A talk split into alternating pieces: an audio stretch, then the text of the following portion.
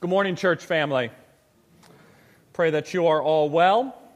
As we will once again be in Mark chapter 14 this morning, church, and we will be looking specifically today at verses 32 through 42, or when our Lord and Savior Jesus Christ prays in the Garden of Gethsemane, which takes place in the Gospel of Mark, following Jesus Christ eating the Passover meal instituting the Lord's Supper in the midst of that Passover meal. And then, as we saw last week in verse 26, that once Jesus Christ and his disciples had sung a hymn at the Passover meal, or had sung the Hallel Psalms, likely that of Psalms 115 through 118 at the Passover meal, that he, Jesus Christ, and his now 11 remaining disciples, 11 being that Judas Iscariot was likely making his way to the chief priest at this time, since he seemingly knew where Jesus Christ would ultimately be located, that he, Jesus Christ, and his now 11 remaining disciples, that they then leave the crowded city of Jerusalem at about midnight, mind you, travel across the Kidron Valley, and then head to the Mount of Olives. And that while doing so, Jesus Christ, he said to them in verse 27 that you will all fall away. For as it is written, I will strike the shepherd, and the sheep will be scattered. And that Jesus Christ, who was referencing here, that of Zechariah 13 7, that he, the shepherd, would be struck.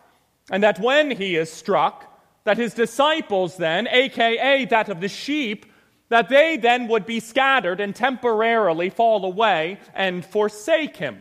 And not only that, but as Zechariah 13 7 also makes clear, that it's God the Father, church, who ultimately ordained and who would also then providentially bring about this striking and suffering and death to the Good Shepherd, Jesus Christ.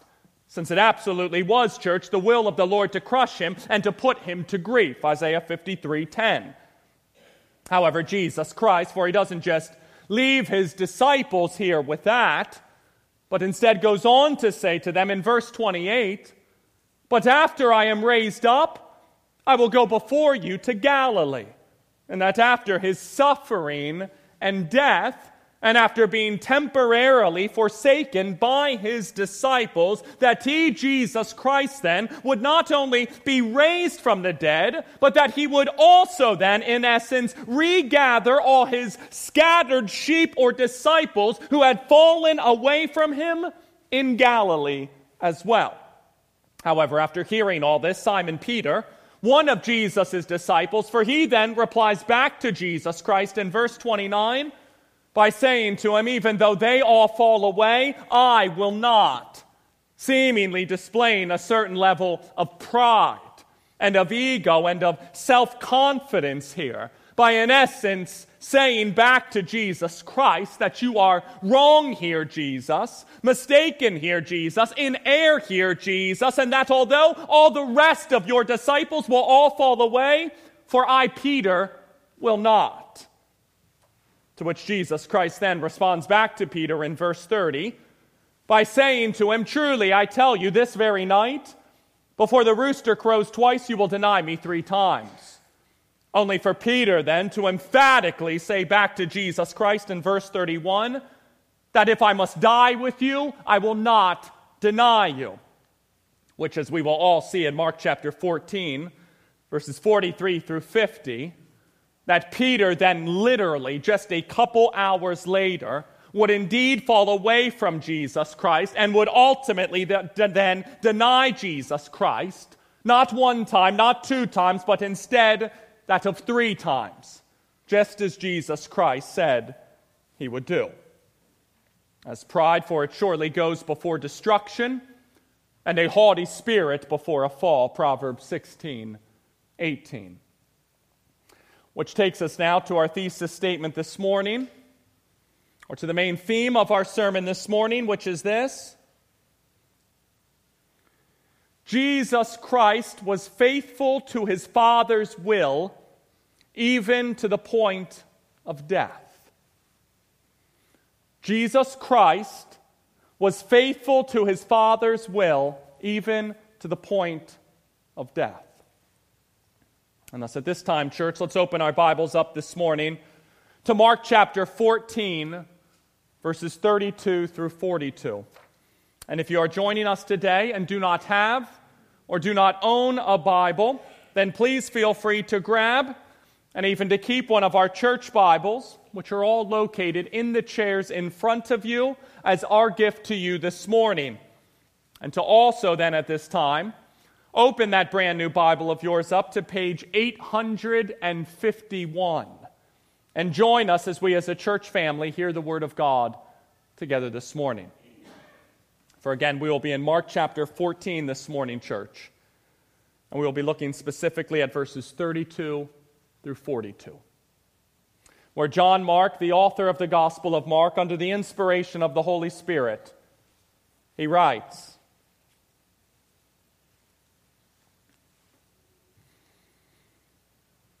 And they went to a place called Gethsemane.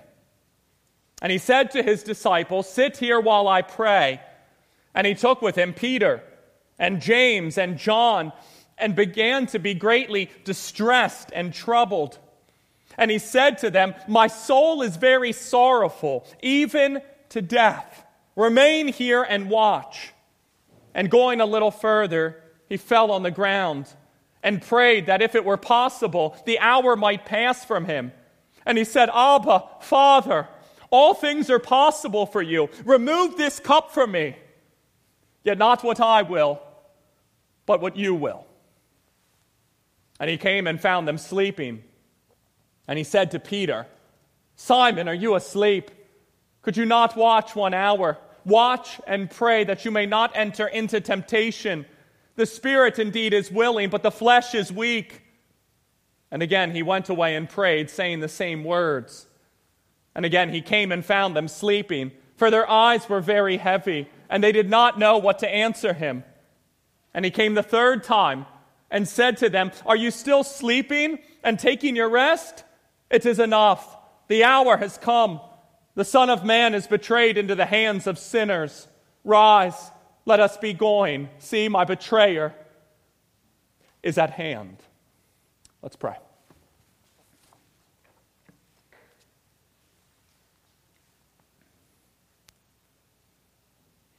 Heavenly Father, Lord, open our eyes this morning to the truths of your word. Let us see them like never before. Let us grasp this God man in Jesus Christ like never before. Father, we hear each and every week that Jesus is truly God and truly man. And yet, let us see him in his humanity like never before this morning. Troubled like we are, distressed like we are, sorrowful like we are. And yet, unlike we are, he's perfectly faithful to his Father. We have a Savior in Jesus Christ who was tempted like us in every way imaginable, and yet who never sinned. Father, let us see his distress this morning in the Garden of Gethsemane. Let us realize that our Savior knows exactly what it means when we are stressed, when we are distressed, when we are in pain and agony and discomfort. And let us look to our distressed Savior, who still, even in his agony, faithfully kept the word and the will of his Father as the perfect example for us. Oh, how it is better for us to be faithful to the will of our Father, even in the midst of our suffering and agony, than to reject the will of our Father and to walk into sin, just to alleviate some temporary suffering. Father, I pray that you help my lisping and stammering tongue this morning. Above all else, I pray that I am faithful to your word, that your Son is glorified, and that you, Father, are pleased with the sacrifice that we as a church body offer this morning. Open the eyes and the ears and soften the hearts of the dear ones here, Father. We pray that your Son is glorified this morning and that we love him more deeply after this message is preached. preached, that we love him more than ever before. In Jesus' name, amen. Our first of two points this morning, church, is this. Point number one Jesus Christ came down from heaven not to do his own will, but the will of the one who sent him. Jesus Christ came down from heaven not to do his own will, but the will of the one who sent him.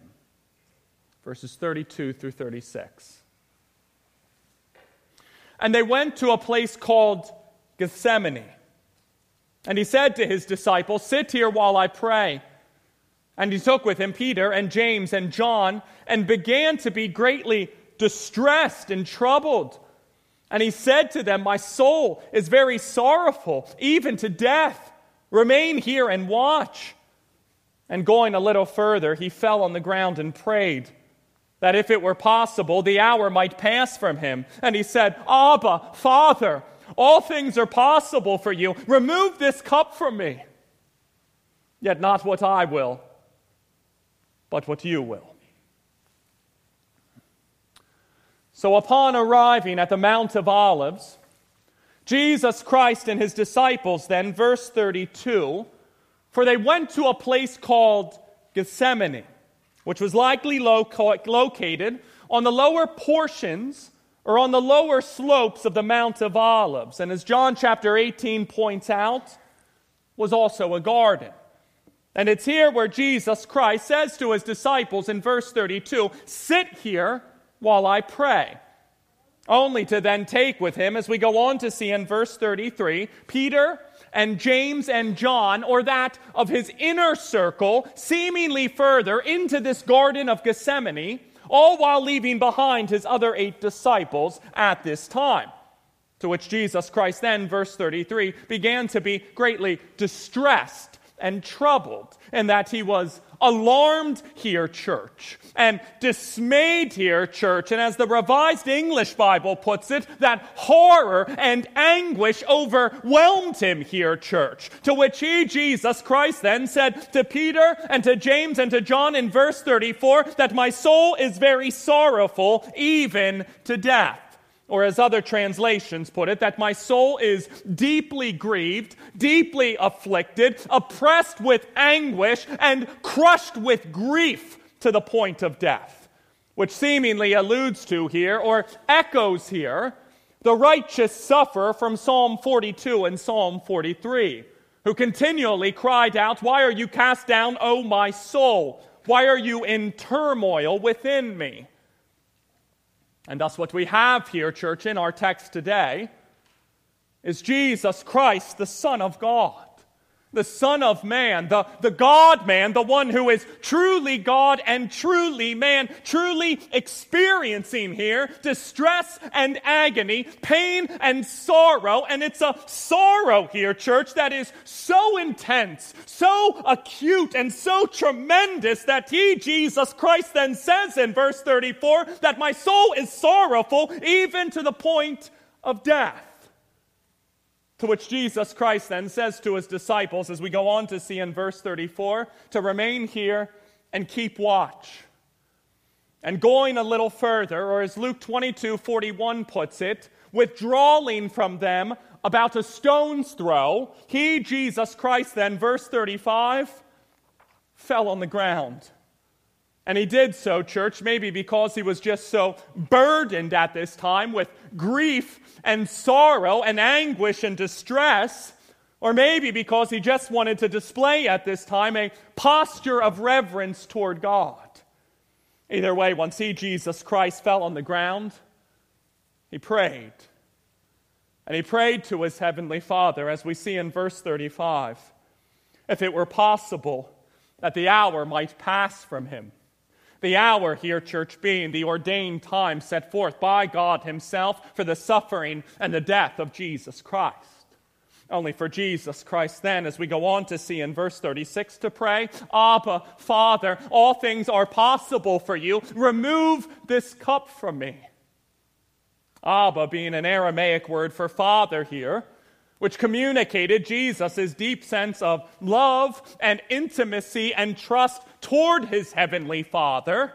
And the cup, as we see throughout the Old Testament in places like Psalm 11, Psalm 75 and Isaiah 51, for that in essence is symbolizing here the wrath of our holy God against sin, or in particular, the wrath that Jesus Christ would endure on the cross at Calvary, where he, Jesus Christ, would ultimately then take our sins upon himself and become a curse for us, and be forsaken for us, and endure the wrath of our holy God as the atoning sacrifice sacrifice for us, in that on the cross at Calvary, our Lord and Savior Jesus Christ had the righteous and holy and divine wrath of his Father God poured out on him for each and every one of the sins of the elect, and he gave his life up as a ransom for many. And yet, for as troubling and as distressing and as alarming and gut wrenching and agonizing as this cup of suffering that Jesus Christ was called to drink was to Jesus Christ, where he would ultimately experience being forsaken by his Father God, alienated from his Father God, and have the divine wrath of his Father God poured out on him for the sins of many. For he, Jesus Christ, then still says to his Father God here in verse 36 Yet not what I will, but what you will. Yet not what I will, but what you will. William Barclay, for he shared church that when Richard Cameron, a 17th century Scottish Presbyterian preacher, whose preaching had a power and an authority that had not been seen in Scotland in many, many years. That when he was killed, his head and his hands were cut off and taken back to Edinburgh. And that his enemy then took them to his father and asked him if he knew them. And taking his son's head and hands, Richard Cameron's father then kissed them and said, I know them, I know them. For they are my sons, my own dear sons. But it is the Lord. And good is the will of the Lord, who cannot wrong me and has made goodness and mercy follow me all of my days. And if we can call God Father, then everything becomes bearable. And although time and time again we do not understand, always we will be certain that the Father's hand will never cause his child a needless tear. And this is what Jesus Christ knew and why he could go on.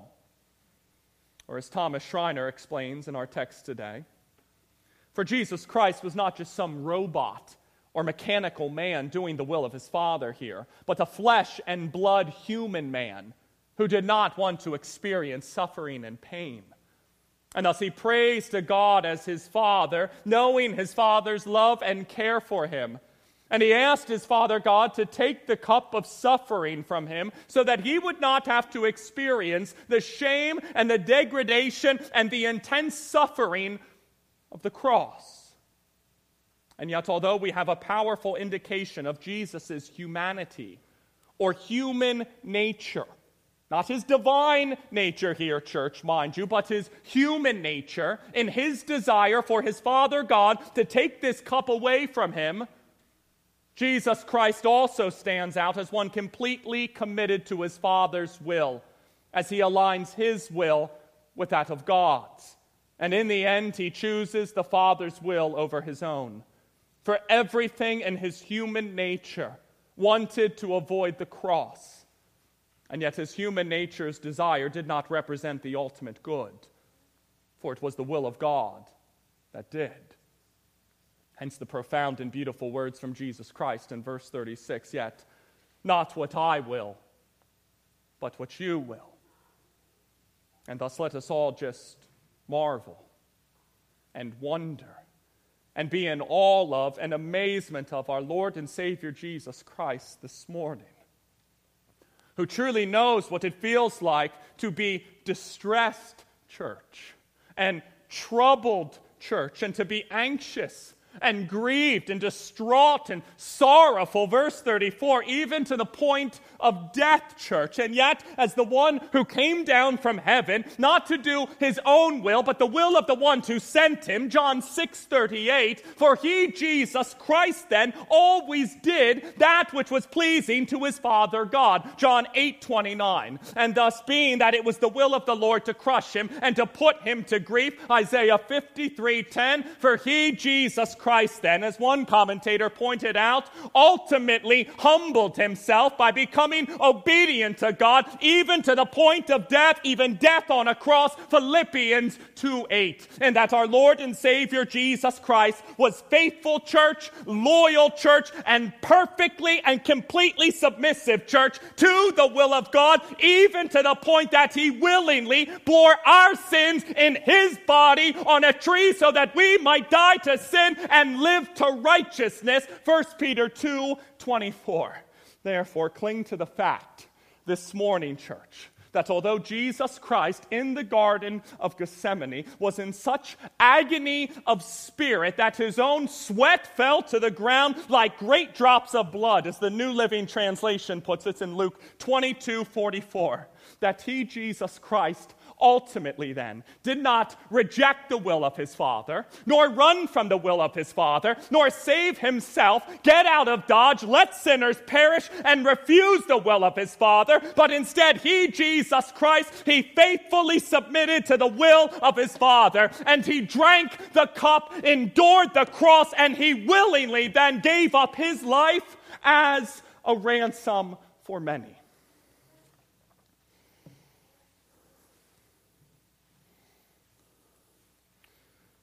Which brings us to point number two. The spirit is willing, but the flesh is weak. The spirit is willing, but the flesh is weak. Verses 37 through 43. And he came and found them sleeping. And he said to Peter, Simon, are you asleep? Could you not watch one hour? Watch and pray that you may not enter into temptation. The spirit indeed is willing, but the flesh is weak. And again, he went away and prayed, saying the same words. And again, he came and found them sleeping, for their eyes were very heavy, and they did not know what to answer him. And he came the third time and said to them, Are you still sleeping and taking your rest? It is enough. The hour has come. The Son of Man is betrayed into the hands of sinners. Rise, let us be going. See, my betrayer is at hand.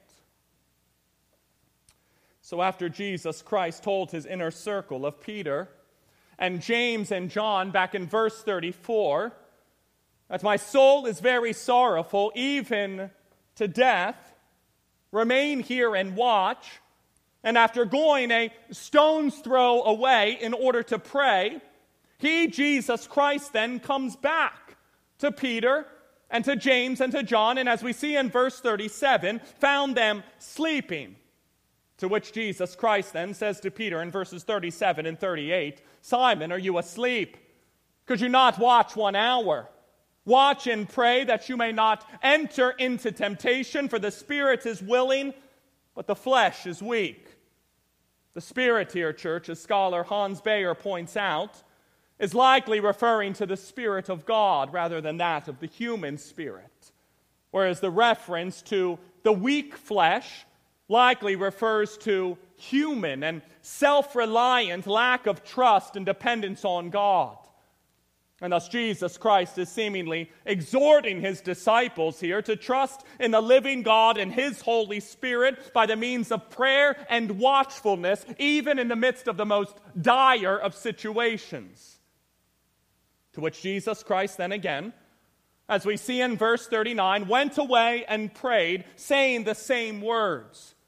Referring here to the words that Jesus Christ spoke back in verse 6, 36 those words being, Abba, Father, all things are possible for you. Remove this cup from me, yet not what I will, but what you will. And then again, after praying, Jesus Christ, he comes back to Peter and to James and to John, and again, verse 40 finds them sleeping. for their eyes were very heavy, and they did not know what to answer him or what to say to him. To which Jesus Christ then leaves once again for a third time here, church, to pray, only to then come back to Peter and to James and to John and to once again find them sleeping. Prompting Jesus Christ to say to them in verse 41 Are you still sleeping and taking your rest? It is enough. The hour has come. The Son of Man is betrayed into the hands of sinners. And that just as Jesus Christ had said back in Mark chapter 9, that the Son of Man was going to be delivered into the hands of men and they will kill him. And then in Mark chapter 10, that the Son of Man will be delivered over to the chief priest and the scribes, and they will condemn him to death and deliver him over to the Gentiles, and they will mock him and spit on him and flog him and kill him. And then again in Mark chapter 14, that one of you will betray me, one who is eating with me, that that time, church, has come. And that's all those predictions by Jesus Christ, that they are all now about to take place. To which Jesus Christ then says to his sleepy disciples in verse 42 Rise, let us be going. See, my betrayer is at hand. And thus, as we wrap up point number two this morning, church, for I'd like to do so by making sure that you all note at this time, as Kent Hughes so astutely pointed out, that Jesus Christ, who covered himself in prayer, all while asking in verse 35 that the hour might pass from him, that he did ultimately accept it, saying in verse 41 that the hour has come, only to then go out, drink the cup of God's wrath, and win the greatest victory ever won. Whereas Jesus' disciples, on the other hand, who slept instead of praying, for they all failed, particularly that of Peter who fell asleep three times and who went on then to deny Jesus Christ three times. And thus, as Kent Hughes goes on to write, for all of us then should give ourselves to regular daily prayer. For we, if, if we are not living a life of dependent prayer, then we are sinning. And we cannot then and will not then have the resolution needed to follow Jesus Christ and thus as someone who struggles with the spiritual discipline of daily dependent prayer. For let us all then, as a church body, commit ourselves and devote ourselves and promise ourselves and engage ourselves daily in this act of dependent prayer, whereas we faithfully and consistently and regularly pray for our daily bread church, and pray for the forgiveness of sins, church, and pray that we forgive others, church, and for the coming of the kingdom of God, church, not being led into temptation, church, being delivered from the evil one, church, and for our God's will to be done on earth as it is in heaven, church, since the Christian life has got to be a praying life. Therefore, let us all then, brother Christian, sister Christian, be diligent and devoted, dedicated and devout to daily dependent prayer. Also, that we can faithfully then follow the will of our God in our very lives, no matter the situation that we may be called to face. And thus, as we begin to close this morning, church, for I'd like to do so with the non Christian who is here first. And to share with you at this time, non Christian, what exactly Jesus Christ accomplished when he drank that previously mentioned cup of wrath on that cross at Calvary and gave his life up as a ransom for many. However, in order to truly understand that accomplishment of Jesus Christ, you need to first understand this uh, Jesus Christ, that he came into this world, non Christian, as truly God and as truly man, and initially lived for us the life that we could never live. And that this God man named Jesus Christ, that he lived a life here on earth that was holy and righteous and just and good, and free from any kind of wickedness or transgressions, iniquities, or sins. And thus, because of that, he, Jesus Christ, then fulfilled the law of God perfectly and completely and without any kind of offense, all for the very children of God. However, that was not all that this sinless Son of God, Jesus Christ, accomplished while he lived and dwelt among us. And I say that because he, Jesus Christ, who was faithful to his Father's will, even to the point of death, for he willingly then took our sins upon himself and laid down his own life as a ransom for many by being nailed to and crucified, killed and crushed on a cross at Calvary in our our place and as our very substitute, even though he himself never sinned. And in doing so, satisfied the justice of our holy God and appeased then, non Christian, the wrath of our holy God, all toward his sinful children as well.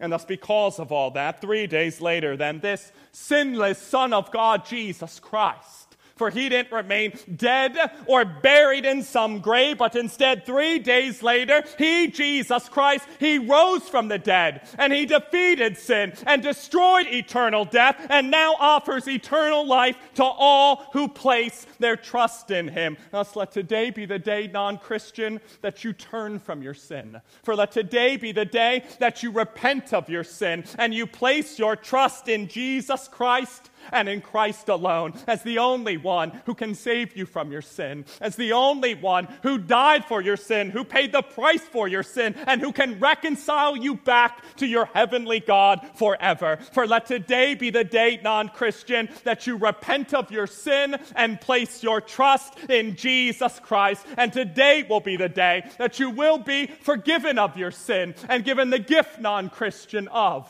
eternal life. And to the Christian who was here today. For as we close this morning, brother Christian, sister Christian, I'd like to do so in light of verse 36, particularly where Jesus Christ says to his heavenly Father, Not what I will, but what you will. And to encourage you all at this time to follow this perfect example of Jesus Christ. D.L. Moody, church, for he once wrote that I learned this lesson once from my little girl, who always was asking me for a great big doll, even though she had lots of dolls around the house dolls without heads, dolls without arms, dolls even without legs. But she really wanted a great big doll. Now, you know that if a man has only one daughter, that he can become rather soft. So one day I had a good streak come over me, and I took her to the toy shop to buy her that doll. And as we went in, she saw a basket of little porcelain dolls. To which she said, Oh, Papa, isn't that the cutest little doll you ever saw? Won't you buy it for me? Well, now, Emma, Moody said back to his daughter, why don't you just trust me and let me choose for you at this time what kind of doll you should get? Trust me. Oh, no, Papa, she said. I just want this little doll. And thus Moody did indeed buy it for her, and she took the doll home. And after the newness of it had worn off, the doll then was left with all the other dolls. And Moody said to his daughter one day, Do you know what I was going to do that day when I took you to the toy shop and you selected that little porcelain doll? No, Papa, she said, What? Well, I was going to buy you one of those great big dolls that you wanted. You were? Emma said. Well, then why didn't you? Because, Moody said, you wouldn't let me. You remember, you only wanted that little doll, and you would have nothing other than that. And Emma, she saw this point and bit her lips and did not say anything more. To which, as Moody concludes, for it is better to let God choose for us than it is to choose for ourselves. And thus let us all learn to say, Thy will, not mine, be done. And yet, how often, brother Christian, sister Christian, do we want our will to be done in this life instead of the will of our heavenly fathers? all while we selfishly seek ways to make our lives easier and greedily explore ways how to become richer and vainly pursue ways how to become happier and even narcissistically chase ways how to become more prominent and popular when the reality is, brother Christian, sister Christian, our goal in this life should be to faithfully follow the will of our God no matter the cost. Even if that means, Christian, hard times instead of happiness, or being hated by the world instead of acceptance, ridiculed by others instead of abundance, picked on by co workers instead of influence, or being mocked, laughed at, struck down, or destroyed instead of worldly relevance. For as J.C. Ryle put it, when Jesus Christ, in his human nature, felt the pressure of the world's guilt in the Garden of Gethsemane, and yet still prayed, Not what I will, but what you will, we can imagine no higher degree of perfection than that which is here set before us. To take patiently whatever God sends, to like nothing but what God likes, to wish nothing but what God approves, to prefer pain if it pleases God to send it, to forego ease if God does not think fit to bestow it, and to lie passive under God's hand and know no will but His. For this is the highest standard at which we can aim, and of this our Lord's conduct in Gethsemane is a perfect pattern. For nothing brings us so much misery on this earth than having our own way. However, a continually increasing disposition to submit our own will to the will of God, for that is a sign that we are really growing in the grace and knowledge of our Lord and Savior, Jesus Christ. And thus, brother Christian, sister Christian, although doing justice and loving kindness and walking humbly with your God, Micah 6 8 isn't going to win you any popularity contest anytime soon and loving God with all your heart, soul, mind, and strength, and your neighbor as yourself, Matthew 22, Mark 12, and Luke 10 might cause people to despise you and seeking first the kingdom of God and his righteousness, Matthew 6:33, might lead to some people mocking you and presenting your bodies as a living sacrifice to God as your spiritual worship. Romans 12:1 might even lead to some people hating you, detesting you, making fun of you and persecuting you, for it will all be worth it. And I say that because whoever does the will of God, according to 1 John 2 17, and that they love God, believe in his Son, and keep his commandments, for they will, church, abide forever. Therefore, no matter what may come your way on this side of eternity, brother Christian, sister Christian,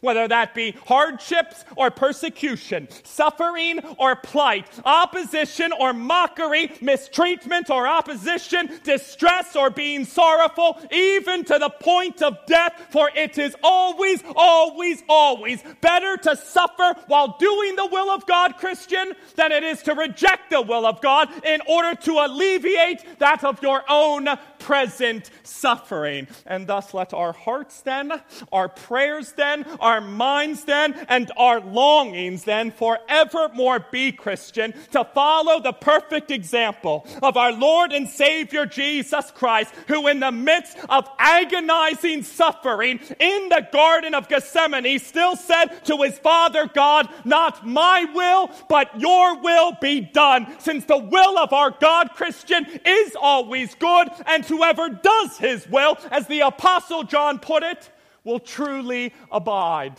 forever. Thus, it is my prayer that we as a church body seek to follow the perfect example of our Lord and Savior Jesus Christ and to follow the will of our Heavenly Father no matter what this world throws our way, as opposed to seeking to alleviate our times of trial and our seasons of pain by rejecting the will of God and then willingly walking in the ways of sin. For let us truly grasp this morning, Lord, that you are a good, good Father who is sovereign, all powerful, authoritative, and in control of all, and that because of that, we do not need to fear any type of distressing situation that may come our way, since we know that not only are you sovereign over it, Lord, but that you actually willed it for our good and for your eternal glory. Therefore, let us trust in you, God, even in the midst of our trials and pain, persecution and plight, all while knowing full well that if we are faithful to do your will, then we will truly abide forever. And thus let us delight in your will, Lord, and let us delight in it even in the midst of suffering, since you, Father, are good and are always worthy of our complete obedience and praise. Let's pray.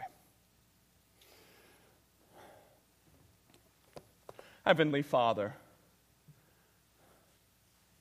Lord, how difficult it is to be willing to give up our will for your will. Lord, we know that we have been called to love kindness and to do justice and to walk humbly with our God. We have been called to love you with all our heart, soul, mind, and strength, and our neighbor as ourselves, to seek ye first the kingdom of God and your righteousness, to devote ourselves to spiritual worship, to give our bodies as a living sacrifice to you, Father. And yet, how often do those things conflict with the will of the world, with the will of our flesh?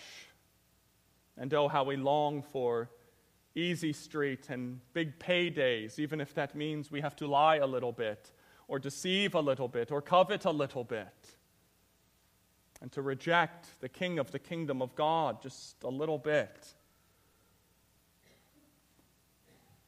Father, let us know that you are infinitely more proud of us when we do your will in the midst of suffering than when we reject your will in order to alleviate our suffering and walk into sin. Father, let us not value this world. Let us see that this entire world, as the Apostle John writes in 1 John 2 17, that it is all passing away. And it is only those who do the will of the Father, who love God, who trust in His Son, who love His people, and who keep His commandments, who will abide forever. Let us be dedicated, Lord, no matter what we may face, to doing your will faithfully. For you are good, you are God, and your will, it is perfect. In Jesus' name, amen.